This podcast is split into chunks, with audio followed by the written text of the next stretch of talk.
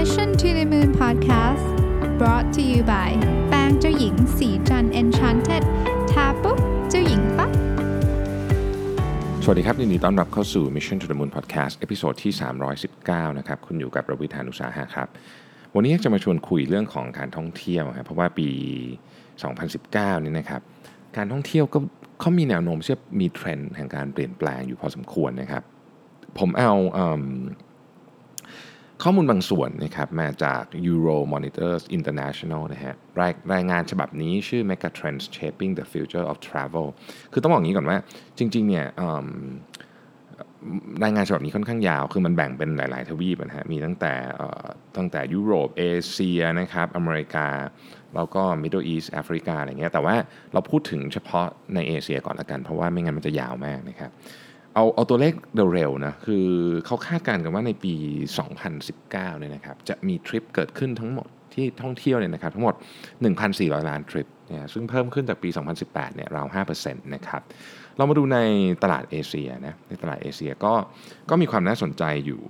อยู่หลายประเด็นด้วยกัน ประเด็นที่หนึ่งก็คือว่าตลาดเอเชียตอนนี้กำลังโตมากนะครับคือมันเกิดขึ้นจากการขับเคลื่อนของการเพิ่มขึ้นของชนชั้นกลางในในในภูมิภาคเอเชียเนี่ยก็นักท่องเที่ยวเนี่ยเพิ่มขึ้นเยอะมากนะครับแล้วก็มีงานใหญ่ๆที่กำลังจะเกิดขึ้นด้วยอาทิงานโอลิมปิก ที่โตเกียวนะครับมี Winter ที่แล้วก็มี Winter Games ที่ที่ปักกิ่งด้วยนะฮะเพราะฉะนั้นปีสองปีนี้เนี่ยการการเดินทางในโตเกียวเออในในขอขอภัยในเอเชียก็จะเพิ่มขึ้นนะครับเอ่อถ้าเราดูเป็นรายประเทศเนี่ยนะฮะประเทศที่มีอัตราการเติบโตสูงมาก ๆ เลยเนี่ยนะครับในในเอเชียตั้งถ้าดู 2013 ย้อนมาถึง 2018เนี่ยนะฮะเราจะพบว่าประเทศอย่างญี่ปุ่นนะฮะ มีอัตราการเจริญเติบโตสูงมากนะครับในเขาเรียกว่าจำนวนคนมาท่องเที่ยวนะฮะเวียดนามก็สูงนะครับอินเดียนะฮะก็เป็นประเทศหนึ่งที่สูงนะครับออสเตรเลียก็มีคนมาเที่ยวเยอะขึ้นแต่ว่าญี่ปุ่นเนี่ยชัดเจนนะฮะตัวเลขค่อนข้างโตเยอะนะครับทีนี้ถ้าพูดถึงในการท่องเที่ยวในเอเชียเนี่ยนะครับสิ่งที่จะไม่พูดไม่ได้เลยเนี่ยคือเรื่องของการใช้ดิจิทัลเข้ามาเกี่ยวข้อง ในการหาข้อมูลในการจองต่างพวกนี้นะครับเอเชียเนี่ยเป็นทวีปแถวหน้าเลยนะที่ที่เอาดิจิทัลมาเป็น enablers เยอะๆ คือเอามาใช้เป็นเป็นเครื่องมือในการในการท่องเที่ยวนะครับเริ่มต้นประเทศที่แบบใช้เยอะมากๆเลยก็อย่างเกาหลีใต้นะครับจีนออสเตรเลียอย่างเงี้ยอย่างอย่างอย่างประเทศจีนนี่คือเขาเขาใช้ ดิจิทัลล้วนเลยในการวางแผนนะฮะเป็นต้นนะครับ แล้วก็รองลงมาก็จะเป็นประเทศไทย มาเลเซีย อินโดพวกนี้นะครับซึ่งซึ่งดิจิทัลฟอร์แมตที่ใช้เนี่ยยิ่งมันใช้งานง่ายเท่าไหร่นะครับก็ก็จะทำให้มีโอกาสที่จะคนจะซื้อพวก ทริปพวกการจองของการจองเครื่องบิน การจองร้านอาหารอะไรเงี้ยเยอะขึ้นนะครับ เพราะฉะนั้นการแข่งขันกันมีสูงมากนะครับ เอาตั้งแต่เอ่อ travel agency intermediaries ต่างๆ เช่น C Trip เนี่ยในประเทศจีนนะครับ ถ้าที่ญี่ปุ่นเนี่ยเราจะคุ้นเคยกับ JTB นะครับเกาหลีใต้ก็มี Hana Tour อะไรอย่างเงี้ยพวกเนี้ยอย่าง JTB เนี่ยไปญี่ปุ่นก็จะเห็นเต็มไปหมดเลยนะฮะก็เริ่มปรับตัวมาใช้ออนไลน์ channel มากขึ้นนะครับ ถ้าเป็นระดับโลก ถ้าเป็น online agency ระดับโลกอย่าง Expedia หรือว่า Booking Holdings เนี่ยกลุ่มกลุ่มนี้เนี่ยนะครับก็ขยายธุรกิจอย่างมากเลยนะฮะในการมีการจับมือ partner กับ local อืมเอ่ออะไรอย่างเงี้ยเยอะแยะมากมาย รวมถึงตัวโรงแรมที่เป็นเครือโรงแรมเองนะครับ ก็กระโดดเข้ามาในการทำตลาดดิจิทัลมากขึ้น คือทุกคนมีอยู่แล้วแหละระบบการจองเนี่ยเพียงแต่ว่าใครจะทำการตลาดจริงจังขนาดไหน และจะใช้มันไปถึงขนาดไหน อย่าง ฮิลตันเนี่ยก็ใช้เข้าไปถึงระบบการเช็คอิน ระบบการเก็บความพึงพอใจอะไรพวกนี้คือมันต่อไปนอกไม่ใช่แค่การจองโรงแรมเฉยๆแล้วนะครับ ถ้าเราพูดถึงช่องทางที่ใช้ในการบุกนะครับในเอเชียดูดู 3 ช่วงเวลาห่างกันช่วงเวลา 5 ปีนะครับคือปี 2013 ปี 2018 และมองไปถึงปี 2023เนี่ยย้อนไปปี 2013 ก่อนนะครับช่องทางการจองในปี 2013เนี่ยส่วนใหญ่เป็นออฟไลน์นะครับ 500 กว่าล้านเหรียญเป็นออฟไลน์นะครับแล้วก็มีออนไลน์ที่เป็นช่องทางอื่นที่ไม่ใช่ mobile เนี่ยตามมาเป็นอันดับ 2 อยู่ประมาณสักร้อยกว่าล้านเหรียญ mobile นี่น้อยมากเป็นหลัก 10 ล้านนะครับกระโดดมาปี 2018 เนี่ยช่องทางออฟไลน์ลดลงนะครับช่องทางออนไลน์ออฟไลน์ลดลงเล็กน้อยนะครับอาจจะเหลือประมาณสัก 500 ล้านนะครับช่องทางออนไลน์อื่นที่ไม่ใช่ mobile ก็ทรงๆเพิ่มขึ้นนิดหน่อย แต่ว่า mobile นี่โตขึ้นเยอะมากเป็นประมาณสัก 200 ล้าน US ดอลลาร์นะฮะ คาดการณ์ในปี 2023 เนี่ยอีก 2 ช่องทางก็จะทรงๆนะฮะแต่ว่าช่องทางทางทาง mobile ในการจองทาง booking เนี่ยจะโตขึ้นมาเป็น portion ที่เยอะมากมหาศาล เพราะฉะนั้นถ้าใครตอนนี้ทำธุรกิจเกี่ยวกับเรื่องนี้เนี่ยก็อย่าลืมทำให้ Mobile Experience ดีขึ้นนะครับ เรามี 5 minutes ตอนหนึ่งที่พูดถึงเรื่องของการทำ Mobile Experience ซึ่งค่อนข้างจะเจาะไปในการทำแอปพลิเคชัน การทำหน้าเว็บ ขอขออภัยเว็บแอปพลิเคชันที่เกี่ยวข้องกับ เรื่อง online booking โดยเฉพาะว่าต้องมันมีอะไรที่คนดูเยอะนะครับเพราะเพราะปัจจุบันนี้มีคู่แข่งเยอะมากนะฮะทีนี้เนี่ยเเราก็จะเห็นว่าจริงๆแล้วเนี่ยออนไลน์เนี่ยก็เป็นสิ่งที่เป็นเป็นเครื่องมือผลักดันหรือขับเคลื่อนสำคัญอยู่แล้วนะครับ ถ้าเกิดเราไปดูแผนที่ประธานาธิบดีสีเจิ้นผิงได้ประกาศไว้เมื่อปี 2017 เนี่ยนะฮะเเป็นเป็นแผน 5 ปี ของประเทศจีนนะฮะซึ่งมีสาระสำคัญอยู่ด้วยกันประมาณ 4 ข้อ ข้อที่1เนี่ยประเทศจีนต้องการที่จะพึ่งพาการนำเข้าสินค้าให้น้อยลงนะครับอันที่2เนี่ยเรื่องของราคาจะ deregulate นะครับอันที่3เนี่ยจะพูดเรื่องของ environment มากขึ้นนะครับประเทศจีนจะพูดเรื่องของสิ่งแวดล้อมเนี่ยเยอะแม่นะครับแล้วก็อันที่ 4 พูดเรื่องของรถยนต์ไฟฟ้านะครับทีนี้เนี่ย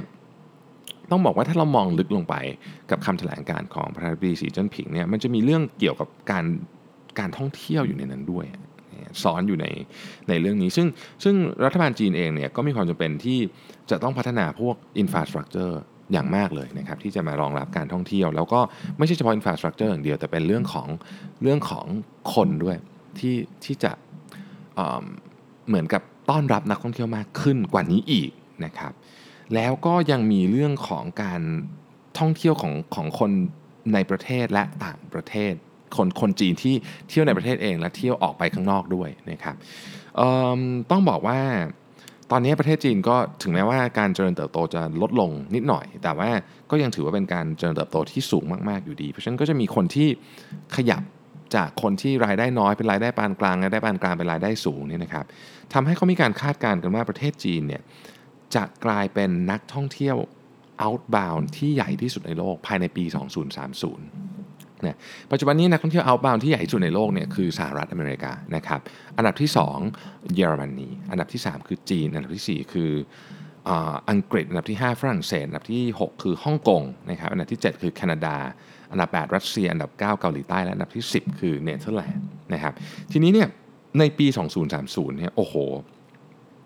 จำนวน outbound trip เนี่ยของอ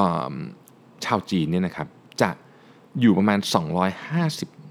ล้านทริป ในขณะที่ของสหรัฐเนี่ยซึ่งตามมาเป็นที่2เนี่ยอยู่ที่ประมาณ 150 ล้านเนี่ยคือเยอะกันเยอะมากนะครับ อันนี้พูดถึง outbound แต่ถ้าพูดถึง inbound market inbound market เนี่ย domestic ขอขออภัยครับ ไม่ใช่ inbound domestic tourism เนี่ยก็จะกลายเป็นใหญ่ที่สุดเหมือนกัน คือ domestic เนี่ยนะครับ tourism เนี่ยปัจจุบันนี้อยู่ที่ประมาณ 4,700 ล้านทริปนะฮะ4,700 ล้านทริปในปี 2018 ในปี 2023 เนี่ยนะครับเขาคาดการณ์กันว่า domestic tourism คือการท่องเที่ยวภายในประเทศเนี่ยนะครับ จะขยายเป็น 6,700 ล้านทริปเราลองนึกถึงตัวเลขนิดนึง หมายความว่าคนจีนจะท่องเที่ยวภายในประเทศเนี่ยเฉลี่ยกันต่อหนึ่งคน ต้องต้องนับเด็กทารกอะไรที่อาจจะไม่ได้ไปเที่ยวด้วยเนี่ยต่อหนึ่งคนประมาณ 5-6 ทริปต่อปี ซึ่งถือว่าเยอะมาก เพราะฉะนั้นการเจริญเติบโตของทุกอย่างที่เกี่ยวข้องการท่องเที่ยวตั้งแต่เครื่องบิน นะครับการเพิ่มขึ้นของเครื่องบิน นักบินสนามบิน infrastructure ต่างๆเนี่ยโอ้โหเราจะเห็นขยายตัวเยอะมากใน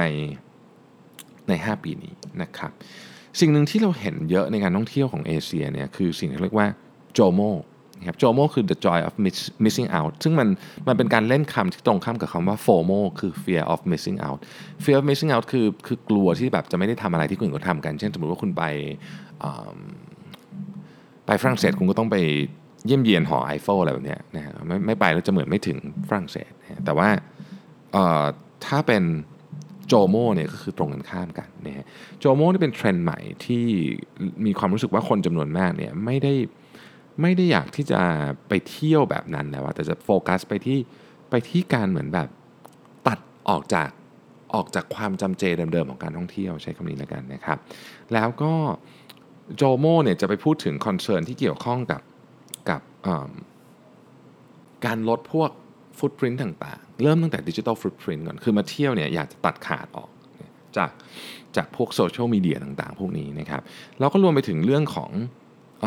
สิ่งแวดล้อมด้วยนะ คือสิ่งแวดล้อมเนี่ยคนจำนวนมากก็ก็รู้สึก concern นะครับว่าการที่สิ่งแวดล้อมเนี่ยถูกทำลายเป็นการท่องเที่ยวก็เป็นสิ่งที่เป็นเป็นเทรนด์ที่คนไม่อยากเห็นนะครับในในประเทศจีนเองเนี่ยนะครับ เรื่องของสิ่งแวดล้อมกับการท่องเที่ยวเนี่ยก็เป็นสิ่งที่รัฐบาลโฟกัสมากที่ผ่านมาเนี่ยรัฐบาลจีนก็เหมือนจะถูกโจมตีเยอะว่าแบบอาจจะเหมือนกับดำเนินนโยบายที่เร่งเรื่องเศรษฐกิจ แต่ไม่ได้ไม่ได้ดูแลเรื่องสิ่งแวดล้อมเยอะตอนนี้ก็เลยเข้ามาโฟกัสเรื่องสิ่งแวดล้อมเยอะแม่นะครับแล้วก็การที่ประธานาธิบดีโดนัลด์ทรัมป์เนี่ยจะถอนตัวออกจากปารีสอกรีเมนต์จีนก็จะกลายเป็นเป็นคนสำคัญเลยแหละที่ที่จะมา ทำให้ Paris Agreement ที่เกี่ยวข้องกับเรื่องสิ่งแวดล้อมนี้จะเกิดขึ้นหรือไม่ก็ตามนะครับจะเกิดขึ้นได้สำเร็จไหมเนี่ยนะครับ ตอนนี้ถ้าเกิดเรามาดูว่าถ้าเราพูดถึงการท่องเที่ยวเนี่ยพาที่น่าจะกระทบกับสิ่งแวดล้อมมากคือการเดินทางเนี่ยการเดินทางเนี่ยนะครับประเทศที่สร้างผลกระทบจากการเดินทางมากที่สุดกับสิ่งแวดล้อมพูดถึง CO2 emission นะครับก็คือสหรัฐอเมริกานะนำโด่งกว่าคนอื่นไปเลยจีนเนี่ยประมาณครึ่งหนึ่งมาที่2นะครับแล้วก็ตามมาด้วยอินเดีย รัสเซียอันดับ 4 ญี่ปุ่นอันดับ 5 บราซิลอันดับ 6 แคนาดาอันดับ 7 เยอรมันอันดับ8นะครับซาอุดิอาระเบียอันดับ 9 และเม็กซิโกอันดับ 10นะประเทศจีนต้องการจะเปลี่ยนเรื่องนี้ แล้วก็ต้องการจะทำให้คนของประเทศจีนเนี่ยเรียกว่ายังไงดีล่ะ conscious มากขึ้นในการท่องเที่ยวนะครับเทรนด์เหล่านี้เองเนี่ยนะครับมันเป็นมันจึงเป็นที่มาของ เคสตัดดี้ต่างๆ ที่น่าสนใจ อันที่ผมชอบมากๆ คือ Black Tomato นะ Black Tomato นี่เป็นเป็นเป็นบริษัทท่องเที่ยวแบบหรูมากๆของอังกฤษนะครับที่จะพาคุณไปในที่ที่คุณไม่เคยไปมาก่อน และแบบที่คุณไม่เคยไปมาก่อนด้วยนะครับ ยกตัวอย่างเช่นทริปที่จัดแล้วได้รับความนิยมมากก็คือว่า คุณไม่รู้อะไรเลยฮะคุณไปถึงเนี่ยคุณคุณแค่รู้คุณต้องไปสนามบินกี่โมงเท่านั้นเองหลังจากนั้นเนี่ยทุกอย่างจะเป็น เป็น secret หมดเลย คุณต้องไปเหมือนกับคล้ายๆกับกึ่งๆ เล่นเกมไปหา checkpoint ไปหาอะไรอย่างเงี้ยเพื่อที่จะไปในสถานที่ต่อไปต่อนะครับแล้วก็เขาจะพาคุณไปในที่ที่แบบ เช่นแบบป่าในบอร์เนียวอย่างเงี้ยนะฮะหรือว่าในทะเลทะเลทรายในมองโกเลียในที่ที่แบบตัดขาดจากทุกสิ่งทุกอย่าง แต่ว่าเขามีคนดูแลอย่างใกล้ชิดนะ คือทีมงานแล้วก็ professional นะครับ ปรากฏว่า Black Tomato เนี่ยเป็นเป็นเคสตัดดี้เลยนะ ที่ที่คนจำนวนมากต้องการตัดออกจาก โลกภายนอกที่เขาเคยรู้จักจากมือถือจากงานต่างๆแล้วไปพากันทั้งครอบครัวไปหลายครอบครัวนะครับที่เด็กวัยรุ่นลูกเป็นวัยรุ่นแล้วแล้วแบบไม่ไม่ยอมคุยกับพ่อแม่เนี่ยไปทริป Black Tomato คือมันตัดขาดออกทุกอย่างทุกคนต้องช่วยเหลือกันเพื่อเหมือนกับผจญภัยเข้าป่าตั้งแคมป์อะไรเงี้ยกลับมาหลายครอบครัวเนี่ยมีความสัมพันธ์ในครอบครัวที่ดีขึ้นแบบมหาศาลเลย กลายเป็นว่า เป็น Family Therapy ไปเลยนะครับ แต่คนที่จะทำแบบนี้ได้เนี่ยต้อง professional มากๆ เพราะว่าในที่ทางเหล่านี้มันก็ไม่ได้ปลอดภัยไปซะทั้งหมด ดังนั้นเนี่ยอันนี้ก็เป็นหนึ่งในการท่องเที่ยวที่ที่ที่เป็นเคสของ joy of missing out ก็ได้นะฮะเราจะว่าอย่างนั้นก็ได้ หรืออีกเคสหนึ่งอยู่ในประเทศไทยนะครับโซนวาคีรีที่เกาะกูด ซึ่งเป็นโรงแรมแบบไฮโซมากๆหรูมากๆนะครับบินไปต้องบินไปด้วยเครื่องบินส่วนตัวนะฮะมีวิลล่า 24 หลังแล้วก็มีอีกอันอีกที่ใหญ่กว่านั้นที่เขาเรียกว่า private residence นะครับอีก 11 หลังนะฮะก็คือเขาก็จะมีแบบ slow life experience ให้ให้หมดเลยนะตั้งแต่แบบเรื่องของการดูแลเรื่อง wellness เรื่องการทำ meditation นะครับ เรื่อง experience เรื่องการกิน organic local อะไรต่างๆ พวกนี้คือไปถึงปุ๊บเนี่ยเหมือนกับได้ได้ชาร์จแบตเต็มๆ ไม่มีการต้องมากังวลกับเรื่องอะไรเลย ซึ่งซึ่ง ก็ต้องบอกว่าเขาทำได้เพราะว่าโรงแรมนี้เขาเขาถูกออกแบบ ecosystem ทั้งหมดมาเพื่อรองรับ concept นี้อยู่แล้วนะครับรายงานฉบับนี้ของ Euromonitor เนี่ยยังบอกด้วยว่าสิ่งที่รัฐบาลไทยทำเรื่องของทัวร์ศูนย์เหรียญเนี่ยนะฮะเริ่มส่งผลทางบวกกลับมาในปี 2018 นะครับ ก็คืออรายได้ของนักท่องเที่ยวรวมเพิ่มขึ้นนะครับประมาณ 8.4%ที่เขาคาดการณ์กันไว้นะครับ อีกตัวอย่างหนึ่งที่น่าสนใจนะครับก็คือการรีโนเวทโรงแรมของเครืออมันที่ที่เซี่ยงไฮ้จริงๆ ต้องบอกว่าขอบเซี่ยงไฮ้นะครับโดยการเอาบ้านสมัยราชวงศ์หมิงนะฮะมาทำนะครับแล้วก็มีต้นไม้ที่แบบมาที่แบบตอนนั้นเนี่ยเหมือนกับมันมันเหมือนกับจะถูกคล้ายๆกับถูกตัดนะครับเขาก็มา protect ไว้นะฮะแล้วก็เอาเอา architect ยุคใหม่ เข้าไปทำแต่ว่าใช้โครงบ้านเดิมที่มีอยู่ ซึ่งก็กลายเป็น project ที่แบบกลายเป็น project ที่แบบเท่มากๆ เพราะว่ามันผสมผสานระหว่างโลกเก่ากับโลกใหม่ไว้นะครับ โดยรีสอร์ทแห่งนี้เนี่ยนะฮะมีทั้งสปาที่ที่ใหญ่ที่สุดในในเซี่ยงไฮ้แห่งหนึ่งนะครับต้องบอกว่าแห่งหนึ่งเนี่ยที่ใหญ่สุดในเซี่ยงไฮ้แล้วสปานี้เนี่ยไม่ใช่เป็น traditional western spa ที่เราเห็นโรงแรม 5 ดาวทั่วไป แต่ว่าเป็นการผสมผสานระหว่างศาสตร์ของจีนกับศาสตร์ของตะวันตก มาด้วยกันนะครับ ซึ่งคนชอบมากเพราะมันเป็นมันเป็น experience คุณไปอยู่ในบ้านราชวงศ์หมิงมีสปาแบบจีนนะครับ แล้วก็มีอะไรอย่างเงี้ยนะฮะก็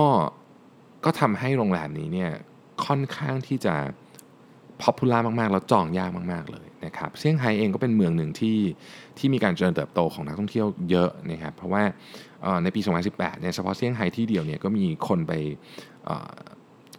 ไปเที่ยวนะครับไปเที่ยวไปทำงานเนี่ย7.4 ล้านคนนะครับ แล้วก็ความมีความมีเสน่ห์ของเซี่ยงไฮ้ก็คือว่ามีทั้ง infrastructure สมัยใหม่ แล้วก็มีของที่เก่าๆอยู่ด้วยนะครับ แล้วก็อย่างเคสในเคสของ Aman เนี่ยก็เป็นเคสที่ที่เอาทั้งสองอย่างมารวมกันนะครับหรือว่าอีกเคสหนึ่งที่เป็นของจีนเหมือนกันก็คือเคสที่ Ant Financial นะครับมี Ant Forest Project นะฮะซึ่งซึ่งซึ่งเป็น project ที่เขาทำกับ Alipay คือ Ant Financial ก็เป็นบริษัทลูกของของ Alibaba ใช่ไหมฮะทีนี้เนี่ย โปรเจกต์นี้เนี่ยเขาอยากจะให้คนเนี่ยลดและเข้าใจถึง Impact ของตัวเองนะครับในเรื่องของ carbon footprint ส่วนตัวนะครับทีนี้เนี่ยเขาก็จะเหมือนกับคล้ายๆกับนำเสนอว่าแต่ละวันคุณจะสามารถลด carbon footprint ได้ยังไงบ้างนะครับแล้วก็เวลาคุณได้ carbon saving มาเนี่ยสิ่งที่คุณทำคือคุณไปปลูก virtual tree ครับต้นไม้ในในในโลกเสมือนนะครับในมือถือคุณนั่นแหละว่างั้นเถอะนะครับ แต่ว่าไอ้ virtual tree เนี่ยนะครับพอคุณสะสมสะสมไปปลูกได้จริงๆเนี่ยนะฮะต้นไม้จริงๆนะครับต้นไม้จริง ๆ จะถูกนำไปปลูกในเขตมองโกเลียตามต้นไม้ที่คุณมีได้ ก็คือเขาก็ปลูกต้นไม้จริงตามไปด้วยนะครับ ซึ่งไอการทำแบบนี้จริงๆมันก็มีในในในหลายประเทศนะฮะแต่ว่าในประเทศจีนเนี่ยได้ผลมากคนชอบมากนะครับ แล้วก็ผลตอบรับของโปรเจกต์นี้ถือว่าดีมากนะครับ โอเคอันนี้ก็เป็นก็เป็นคร่าวๆนะครับของเทรนด์การท่องเที่ยวในในปี 2019 นะครับสำหรับโซนเอเชียนะครับซึ่งก็ยังคงเน้นไปที่เรื่องของสิ่งแวดล้อมนะครับเรื่องของเทคโนโลยีต่างๆ ที่เกี่ยวข้องกับดิจิทัลแล้วก็เรื่องของการที่เรียกว่าเป็นหา experience ที่มันใหม่ขึ้นอะไม่ใช่มาแล้วแบบเที่ยวแบบเดิมๆ ไปแต่แบบชายหาดไปแต่แบบสถานที่ท่องเที่ยวที่เป็นแบบ tourist trap อะไรเงี้ย คือทุกคนมาเดี๋ยวนี้นี่ก็จะพยายามหาอะไรที่มันเป็น local อะไรที่มันเป็น experience ใหม่ ๆ มากขึ้นนะครับ ซึ่งก็เป็นโอกาสที่ดีมากของประเทศไทยต้องบอกอย่างนี้เพราะว่าเราเป็นศูนย์กลางการท่องเที่ยวอยู่แล้วนะครับ อุตสาหกรรมการท่องเที่ยวของประเทศไทยเนี่ยเติบโตอย่างมาก แต่สิ่งหนึ่งที่อยากจะฝากไว้ก็คือ